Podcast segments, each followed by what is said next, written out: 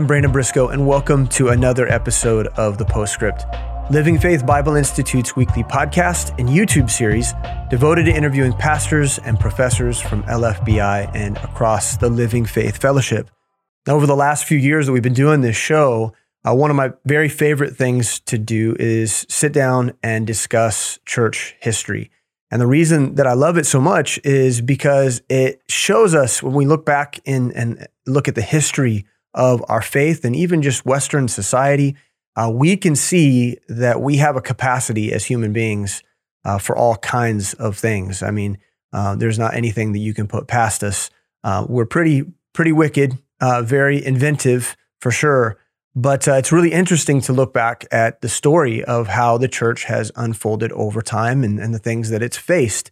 It also helps us to find warning for our church today, but then also it gives us insight into prophecy for the future. Where is the church going and what's going to become of her? And so, if this kind of thing interests you, I want to remind you that our YouTube channel uh, has a folder a playlist uh, devoted to all the episodes of church history. And so, if you want to listen to them uh, chronologically as we walk through century after century, we walk through the last 2,000 years, uh, you are welcome to do that. You can find it there on YouTube under the Postscript Show. Uh, last time we were together, though, and we were having uh, this conversation about history, we were talking specifically about the Middle Ages and, and um, more specifically, the Crusades.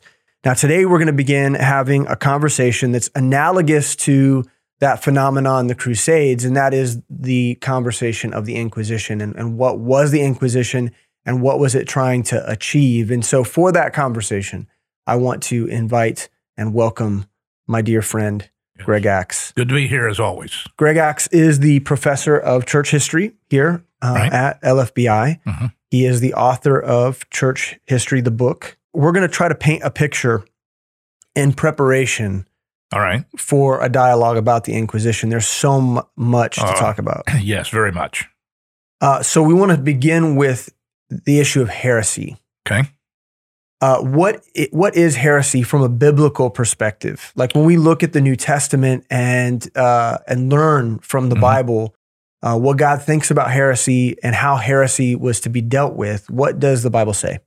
basically the word heresy means false teaching. Mm-hmm.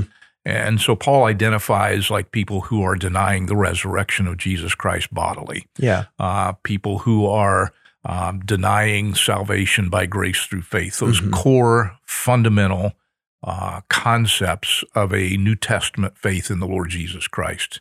And people coming along and teaching things contrary to that are, are called heretics or mm-hmm. heresy in the Bible.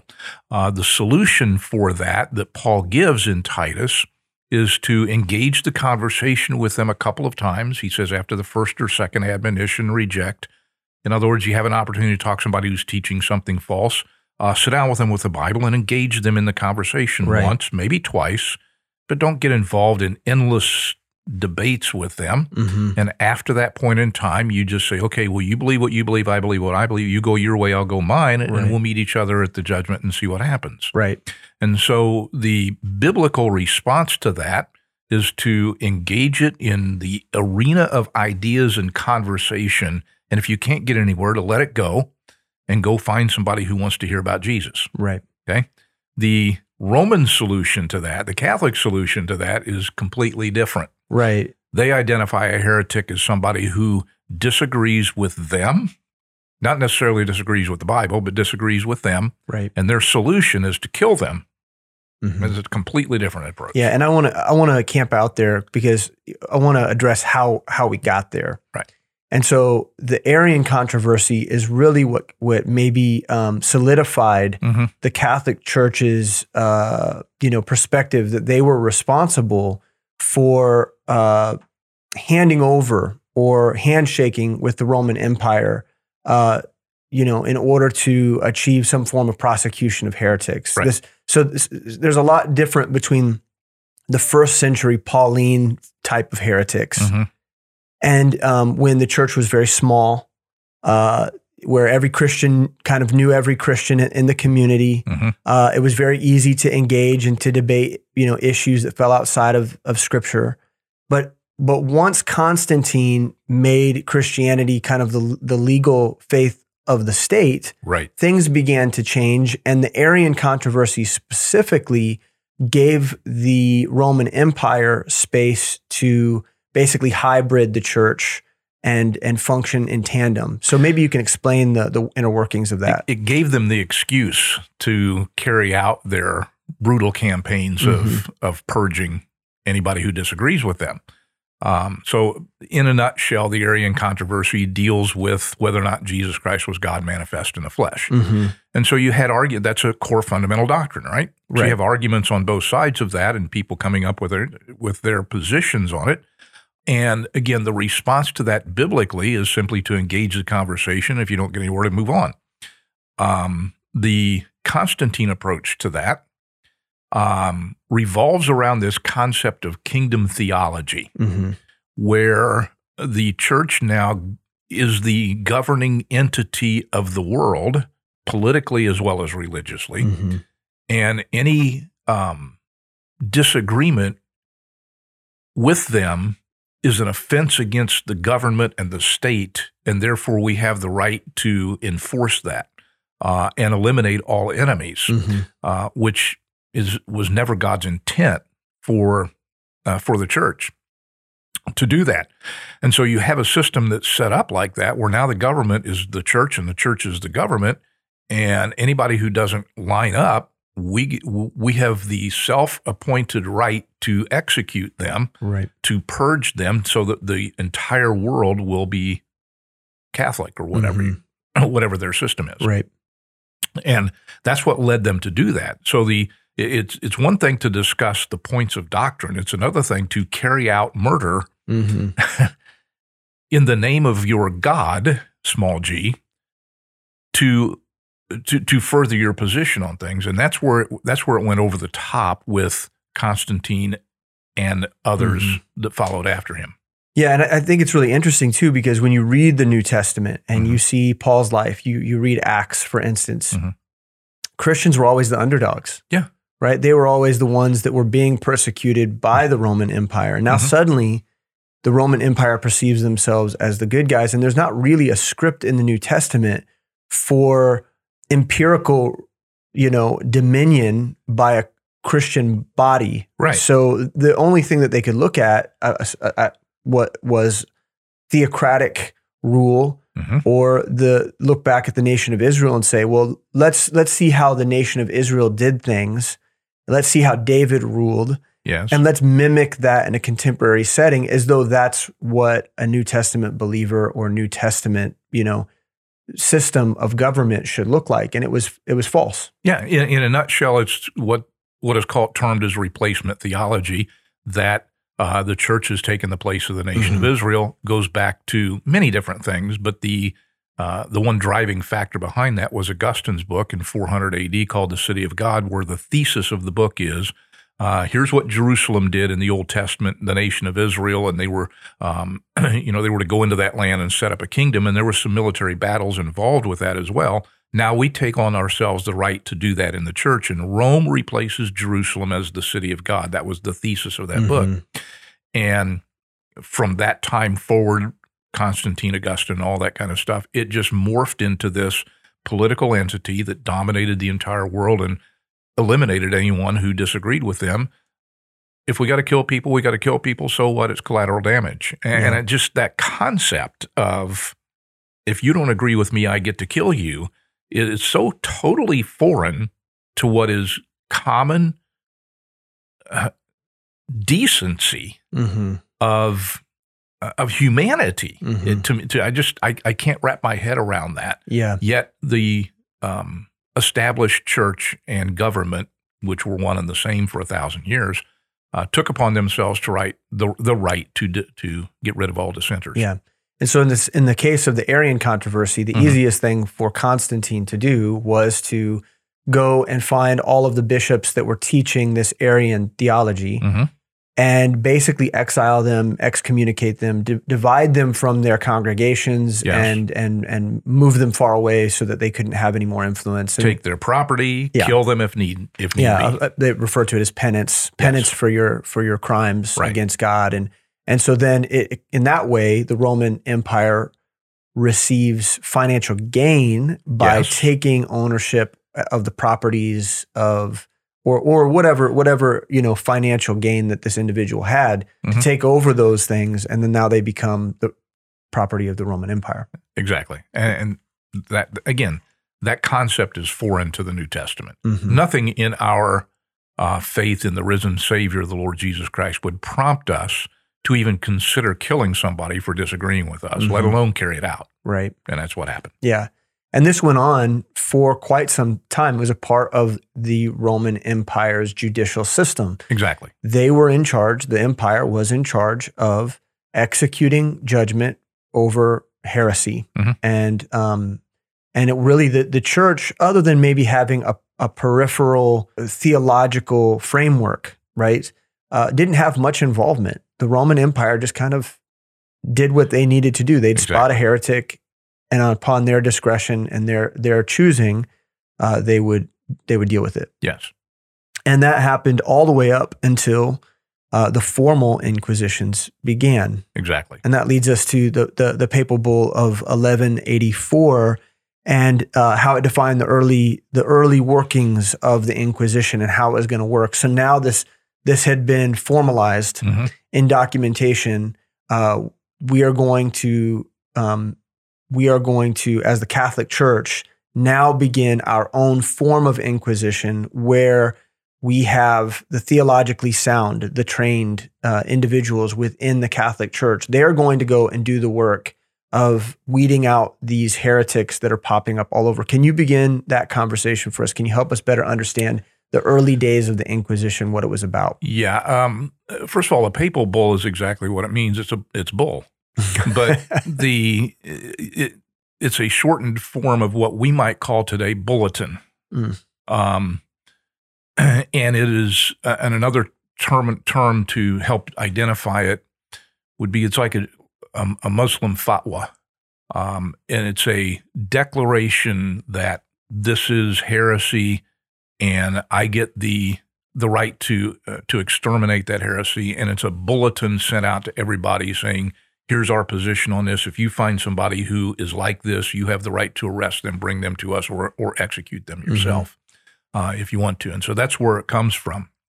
It was instituted from the uh, basically it was a response to the failure of the Crusades Mm. and they, the Crusades were an abject, miserable failure. Uh, they were promised God wills it, and they went over there and they just got toasted. Yeah. Um, and especially the Children's Crusade, just the abject, miserable failure of fifty thousand children throughout Europe dying or Mhm. being sold into slavery. People were starting to go. Um, if God wills it, why are fifty thousand of our children gone? right. And and so in response and reaction to that, Pope Innocent III, um, who was responsible for the Children's Crusade, uh, claimed that a letter was forged to uh, from the Albigensians, which was a, a Bible uh, believing group in in, in France, One of these heretical sects. one of the heretical right. sects. Yeah. He blamed them for it Mm. by claiming they had forged a letter that supposedly had given rise to the Children's Crusade. And so the bull was issued to uh, hunt down those who disagreed with us. Um, and it would be, it would fall under general uh, uh, groups like Jews, Muslims, and others. hmm Okay. Jews and Muslims were sort of lumped together a Yeah. little bit. And we're going to talk about them a lot during the Spanish Inquisition. when we get they were that. viewed as heathen, and the Bible believers were viewed viewed as heretics. We have Right. to purge them. We have Sure. to deal with. I mean, with there were some particular issues. Gnostics and some some Sure. crazies in the heretical mix, There always is but there was also people that we would consider to be at least akin doctrinally to where, somewhat. Yes, in Okay. that they weren't they weren't pro papal government, they weren't pro penance and sacraments. They weren't, you know, they they took a, a much more uh, literal view of Scripture the way They- that we do. they just believe their Bible. Yeah, and the Catholics weren't into that. No, not at all. And so the fatwa, the bull, the uh, de- declaration was made to find these people hmm and purge the church and Yeah. society as a, as a whole from them. Eradicate these sects, Eradicate bel- the of sects. believers. Yes. Yeah. So this was a zero a, a zero tolerance approach that they Mhm. were taking. Um, but you know, as as time passed from that original bull, Mhm. uh, there continued to grow more and more policy. And you mentioned Innocent the Third, and so he was really important in this narrative because he introduces the use of the Dominicans and the Franciscans Yes. to go and and do these inquisitions. And so, who are the Dominicans and who are the Franciscans? What do they have in common, and, and why were they employed to do this? Well, work? these were monastery groups or groups of monks, if you want to call them that. Uh, they uh, Dominic, uh, Saint Dominic in the Catholic Church, wanted to help fight this heresy within the church, and so he and Pope Innocent and others as well established these orders of monks who would go into the monasteries. And you know, we we we look at the monasteries of of that time, and we think, well, these are you know institutions where people get together and just pray and read the Bible again. And no, they weren't. Okay. right. Um, they were military camps for, um, in, in a lot of cases, they were like Mhm. that. And St. Dominic was like that as well. Uh, he was, uh, his, his Dominican order was founded around the same time as Pope Innocent, around 1200 or so, 11, late 18, late 11s to, tw- to 1200. And they were nicknamed the Hounds of the Lord Mm-hmm. because they would go out and hound people to death, and they were militarily equipped to go out and root out that type of heresy and bring it to uh, bring it to judgment. Mm-hmm. And so we see the Dominicans today. I mean, the Dominican Republic is named after him, Mm-hmm. and Saint Dominic is a critical figure in church history for that type of um, position that it's militaristic to go find these people and hunt them down and, and, and deal with them. And so him and the Franciscans and other orders of monks took it another step rather than simply just going into a cloister somewhere and praying and reading the Bible and preserving documents and um, planting farms and those Right. kind of things, Making which some of them did. Yeah, which many many of the monasteries Right. did at that time. They took it to the next level and Mm-hmm. became military. Yeah, and so they were selected because of their their organizational prowess. Yes. But then also they these were the trained in, in theology. You Mhm. know, the idea was that the Inquisitions up to this point uh, were comprised of lay people who would, you know, in their best, the best of their abilities, or governmental officials who, to the best of their abilities, would spot what they think is heresy, and Mhm. And it created a mess for the government, Yes. and and so this was a way for the papal order to get involved and send out what they believed were the most biblically sound people uh, to go find these heretics. Now, h- how did it work? Like the way I've, I've read is that in, in most cases they would kind of announce that they were coming into a town. They would they would say, "Okay, we're going to visit such and such city on such and such date. Uh, get your accusations uh, ready. Pre- They- they prepare would- yourselves." Yeah, they would do some of that, and Yeah. sometimes they would be announced, and sometimes they wouldn't be announced. Mhm. Uh, and when you talk about it individually, uh, many times they wouldn't be announced. Someone would be suspected Mm. of ha- having heretical positions. Maybe they would be seen hanging out with the wrong crowd, or maybe Right. they would say something that disagreed with the um, with the priest, um, and they would be watched Mhm. and on an individual level, and then they would be spied on and all those kind of things. Uh, if they showed that they were ed- more educated than the priest, oh, that must be a heretic because he knows more than the priest do, and they didn't know anything. Right. Um, but yeah, they would go into certain areas and towns, and the old um, line of go into this particular count, town, kill them all, let God sort them out, uh, was sort of the mindset uh, of this. Um, and 50,000 Jews in Castile, France were executed in one campaign. Um, we see this particular area as a breeding ground for heresy because they had a lot of Bible believers there. So we're going to go in and march on that particular city. Mhm. Sometimes they would announce and sometimes they would not. Right. Um, they would just come in and kill them. Right. Uh, but Inquisition specifically is targeted at groups or individuals who are suspected of holding heretical positions, and again, heretical to the Catholic Church. hmm So they would be identified, watched, and arrested most of the time in the middle of the night without any announcement. These different um, her- heretics. Mhm.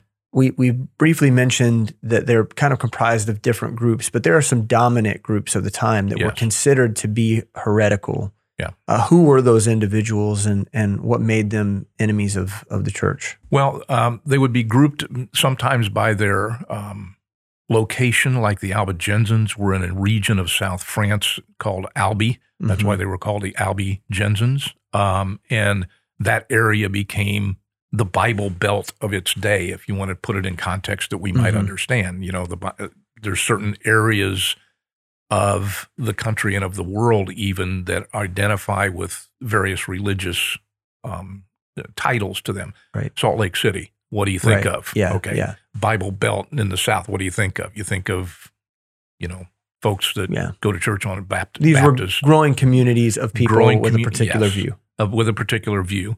So they would be identified by their region sometime, sometimes like that. And then you would have groups like maybe the Paulicians who were identified because they got their doctrine from Paul. That's why they Mhm. were called Paulicians. Mhm. Okay.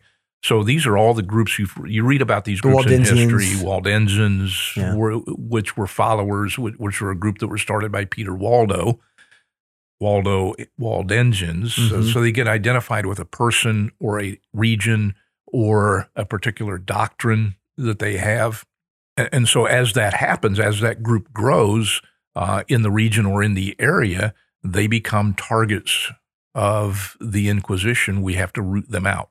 Yeah. So maybe give us some examples of what these doctrines look like. So, like for the Waldenses, for Mm-hmm. instance, um, the followers of Waldo, what who was he, and, and what were their beliefs, and what made them so?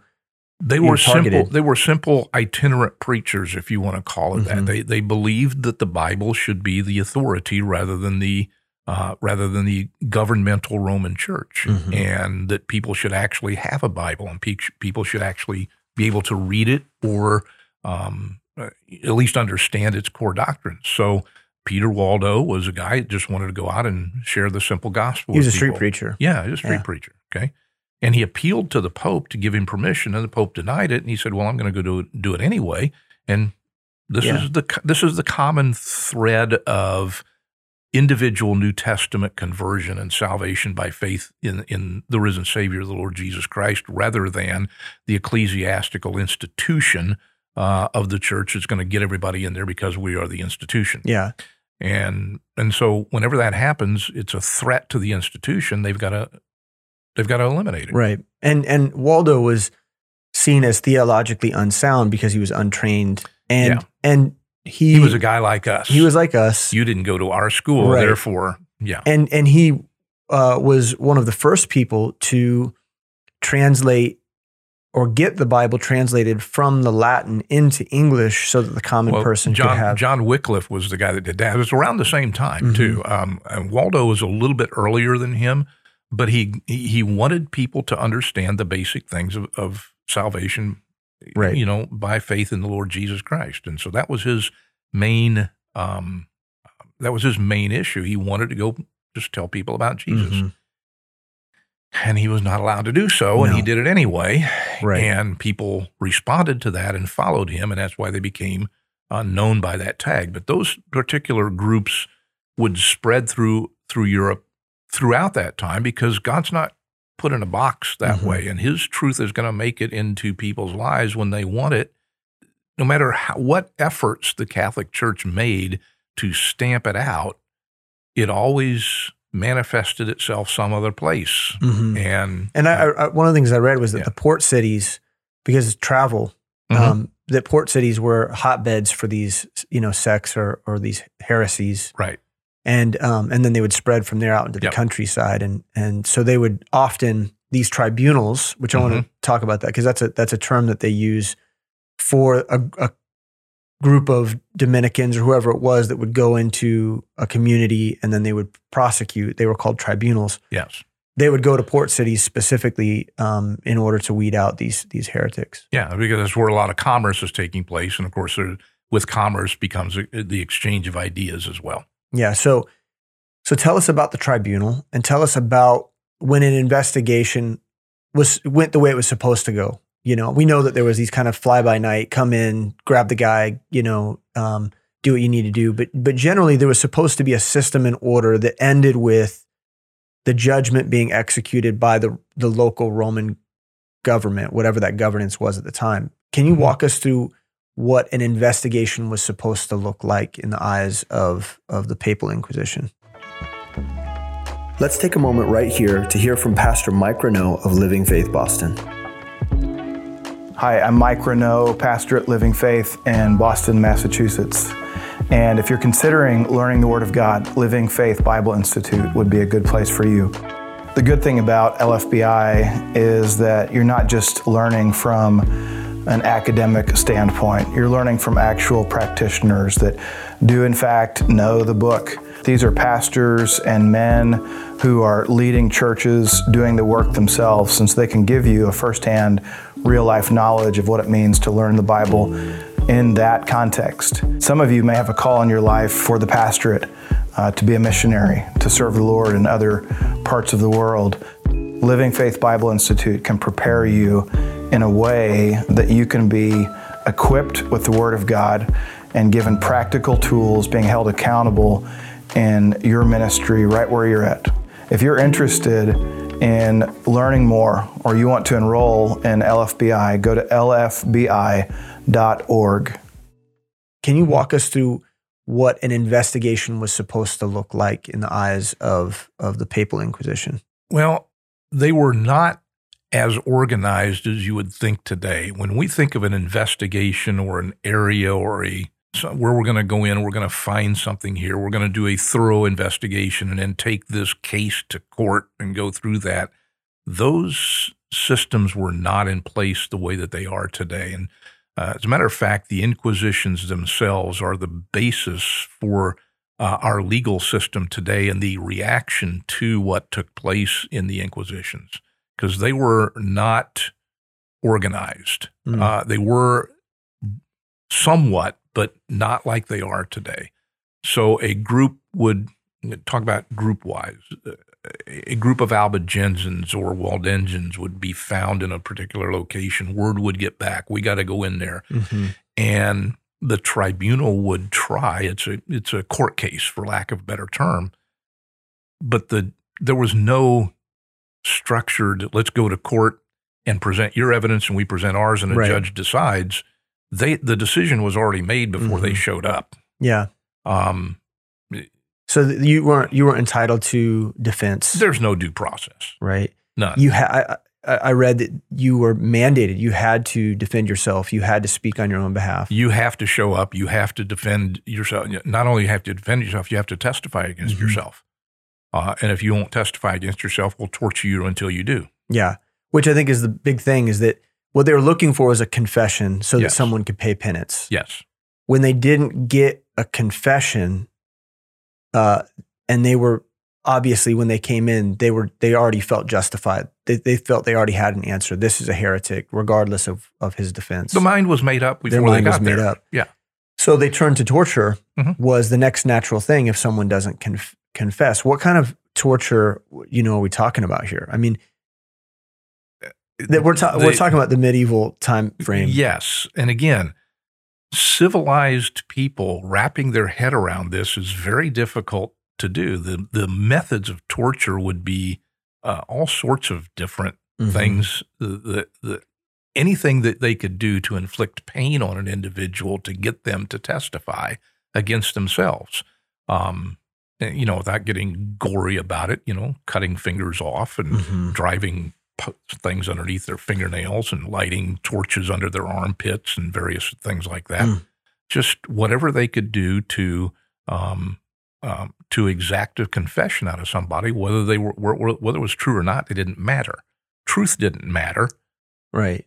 Purging anybody who disagrees with us is the only thing. right. Matters. Which is the really interesting thing because I, when you think about it, you know, in our judicial system today, we would rather let a free person or a, a, a guilty person walk away free mm-hmm. if we don't have evidence, yes. right? Like in the, the way that we think as Westerners is it's better to have someone who may be guilty on the street than to accidentally prosecute and condemn someone who didn't do something. And so if we don't have the evidence, well, then we have to let that individual go. That's the way due process works. Yes. But in this world, right, uh, Mhm. they were insistent, at least from their perspective, on truth. They were less concerned about who was guilty or who was. They were so obsessed with this idea of getting to the truth that they were willing to forego what we would con- consider to be, you know, um, proper human dignity. Exactly. and, dignity. and, and it was the purity of their institution Mhm. uh, and truth in their eyes. Right. Not yeah. just truth. Subjective Okay? truth. Subjective. This is what we believe to be true. And if you don't agree with us, we have the right to execute you. hmm And if we think you're lying to us, we'll, we'll, we'll get the, we'll get the torture things out. Yeah. and go after you to, to, to do that. And that's what would happen. They would go into group into into cities and they would hold public tribunals at times, and then there would be um, private Yeah. arrest as well. and these and these public hearings were really interesting too because it, in these smaller towns you have fairly uneducated people Mhm. if someone in the community disliked someone else Mhm.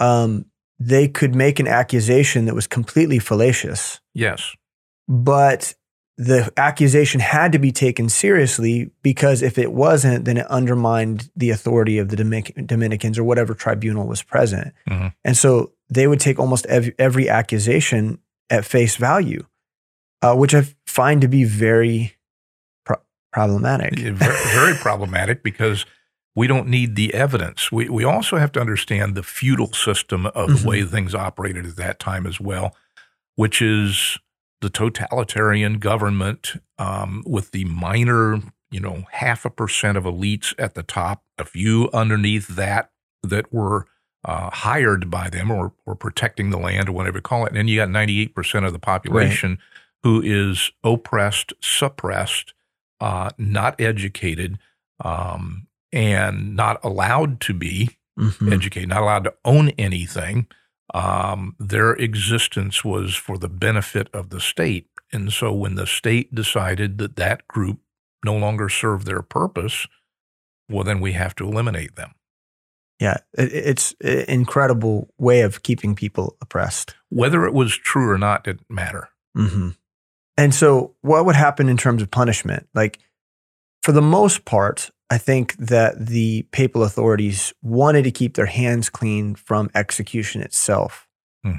So they would kind of at the end of their their stay in a town, they would say, "Okay, here's the guilty, uh, here's the tortured, here's those who've confessed, and and this is their agreement to give penance." um, you know, this much of the land will go to the local authorities here, Mhm. and then this part of the land will will be the fee that the conveniently that we'll take for our Yes. time. Um, we'll, we'll take some of this land and we'll sell it or whatever we'll do. But then the punishment was left in the hands of the local authorities, and they were given the responsibility to execute people publicly Yes. in, most cases. Yeah. And it was like public examples. hmm And it was, again, designed to keep the population in fear of offending the government so that we could, they could just live their lives. And so it's a reign of terror that was designed to keep everybody under control. hmm And then those that were confessors would often wear like a symbol of their confession. They'd be placed in a in a proper Catholic church somewhere, Mhm. and they were they were forced for at least a time period to wear The a- lucky ones, yes. yeah, the lucky ones would wear like a, a a yellow cross or a red a red cross in different instances, and they were for, forced publicly. People would see that oh, this person was previously a heretic, and of course there'd be shunning and Yes. whatever whatever things at the community. Right. And they were the lucky ones. hmm Yeah, for sure. So, how did this how did this impact communities overall? Right. So these groups would just take off. You know, they do their thing in a town and they leave. What was the aftermath? What was left behind in their wake? Well, the aftermath is the fear of this happening again and happening to me. Uh, so I'm going to toe the line and yes, sir, to whatever um, I'm told to do and continue to be the serf for the elites. Mhm. Now, that's basically the the the way Yeah. that it manifests itself. It's not a whole, a whole Bringing lot. the group underneath oppressive control, mind control. Yeah. Which there's no freedom in that No, um, in no. terms of decision making. You know, no one can make a proper, clear headed decision about any sort of faith system or belief if they're under the gun. Yeah. And, and, this is how oppressors function like in Africa right now this is the this is the wave the terroristic wave of Islam that is working its way south through the continent of of Africa Mhm. is setting up shop um, th- threatening people, Mhm. uh, you know, either by violence or to cut them off from from food or provision, Mhm. um, and then being willing to provide what's necessary for basic sustenance if you're willing to convert to Islam, and and then then we'll take care of you. And and there's no such thing as conversion, genuine conversion in a world like that No. but it's not that's not a whole lot different than what we see happening in Islam in our Mhm. world today. Yeah, it's forced conversion, Yeah. which is not conversion. Right. So we've got all this, you know, this is happening across Europe. Mhm. Th- these groups uh, of tribunals are just traveling all throughout. Is there any sort of oversight of how, like, are they answering to anyone? Is there anyone that's over? Yeah, now this? this, so this we're talking eleven, uh, late elevens, twelve hundred, Yeah. somewhere. But eventually, the Roman Catholic Church set up what they called the Holy Office, but it wasn't until about fourteen eighty or so. Mhm. Um, and the Holy Office was the um, uh, let me put it in context that we would understand. It would be like a cabinet position for the president.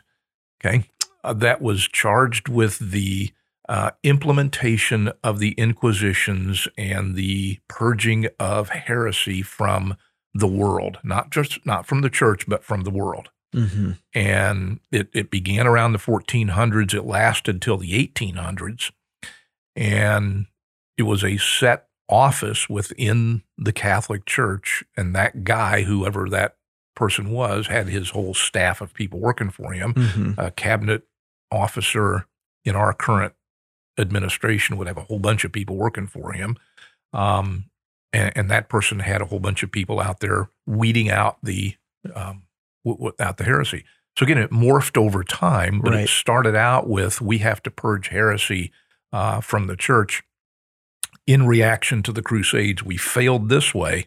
That didn't work. Well, let's turn it against somebody else, Mhm. and um, and that's where. And then it got organized over a period of time. Yeah. You know, we're talking hundreds of years of time trying to compress it into a you know in, in into a simple presentation Right, yeah. they would understand it's very difficult to do uh, however that's what happened and eventually by about 1480 or so this holy office was set up that was the title of it Mhm. and uh, the grand inquisitioner was the cabinet member of that holy office Right. and then he would um, you know have his eyes and ears in various different places reporting back to him this person is a heretic or this group or this region has a lot of heresy in it let's go in and attack and Mhm.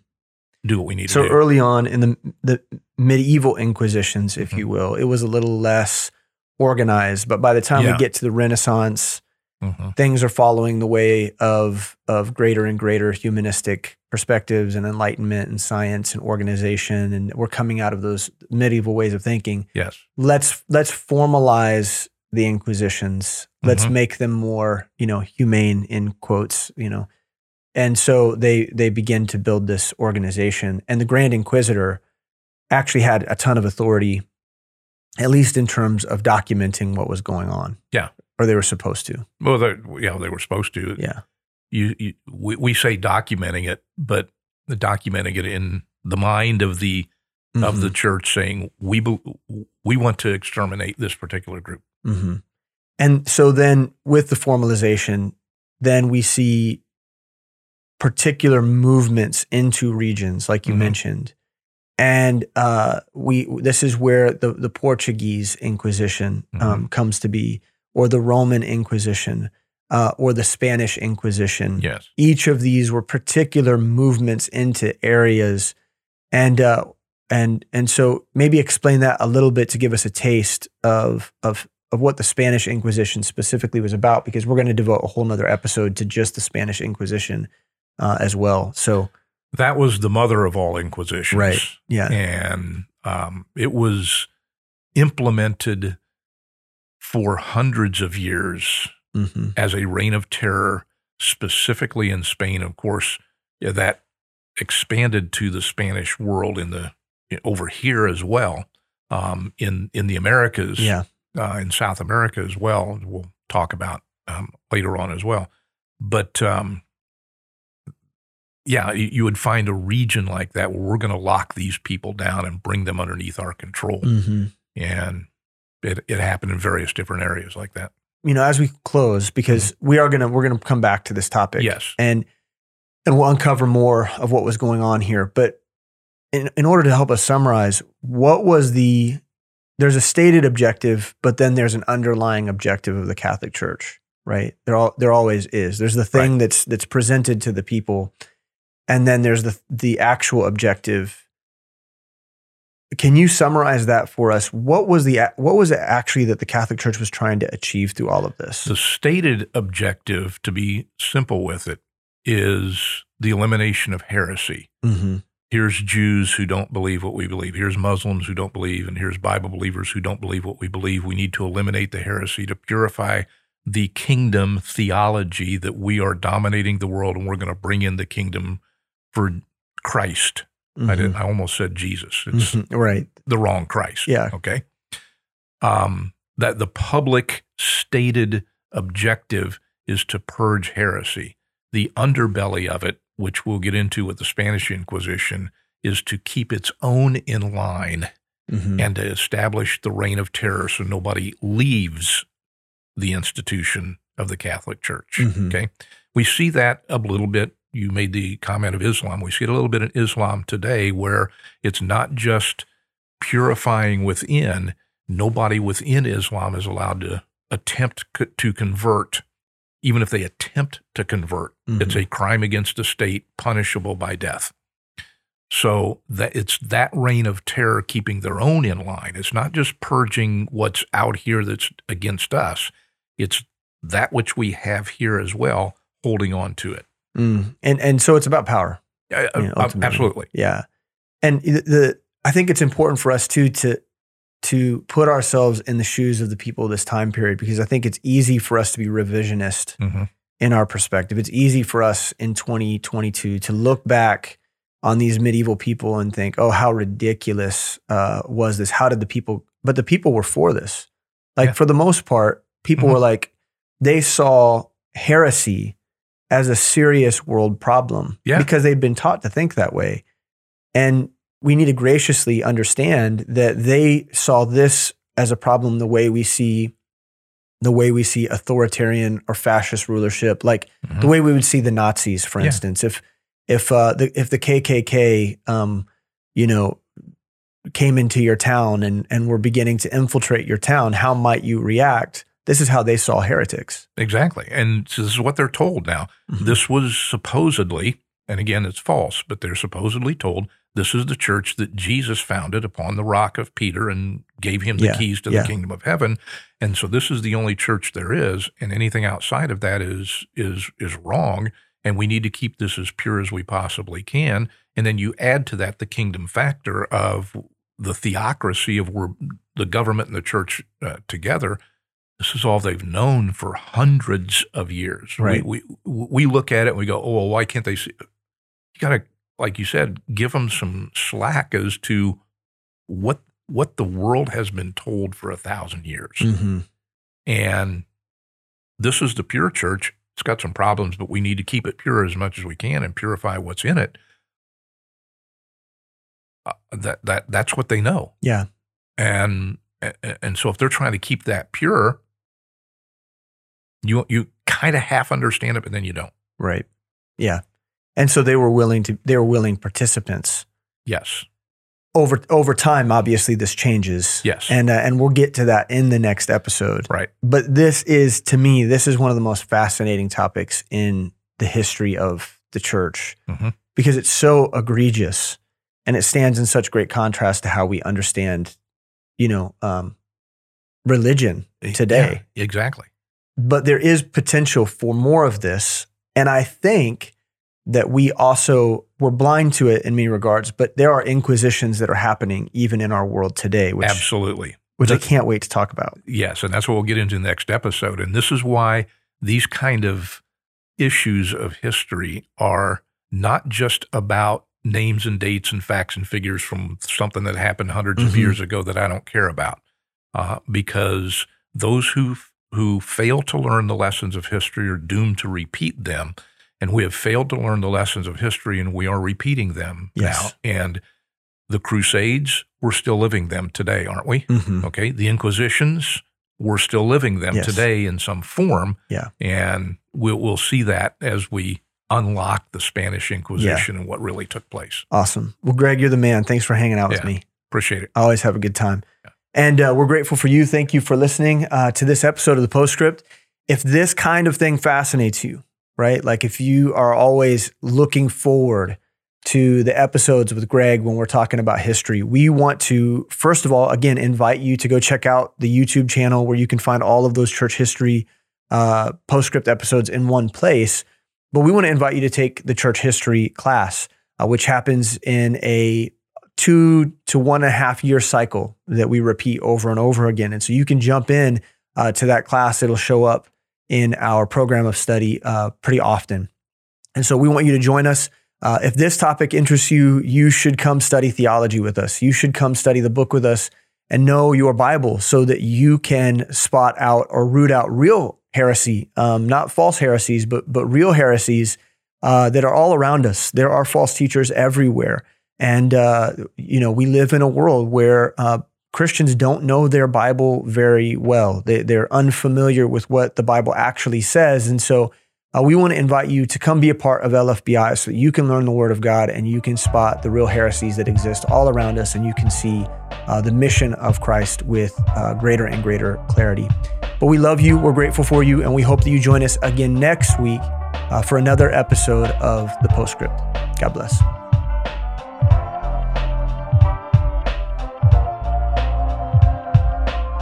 Thanks for listening to the Postscript. If you enjoy the show, please leave us a rating and review in order to help other people find our podcast. If you value this show, please help us continue creating content by supporting Living Faith Bible Institute at lfbi.org/support.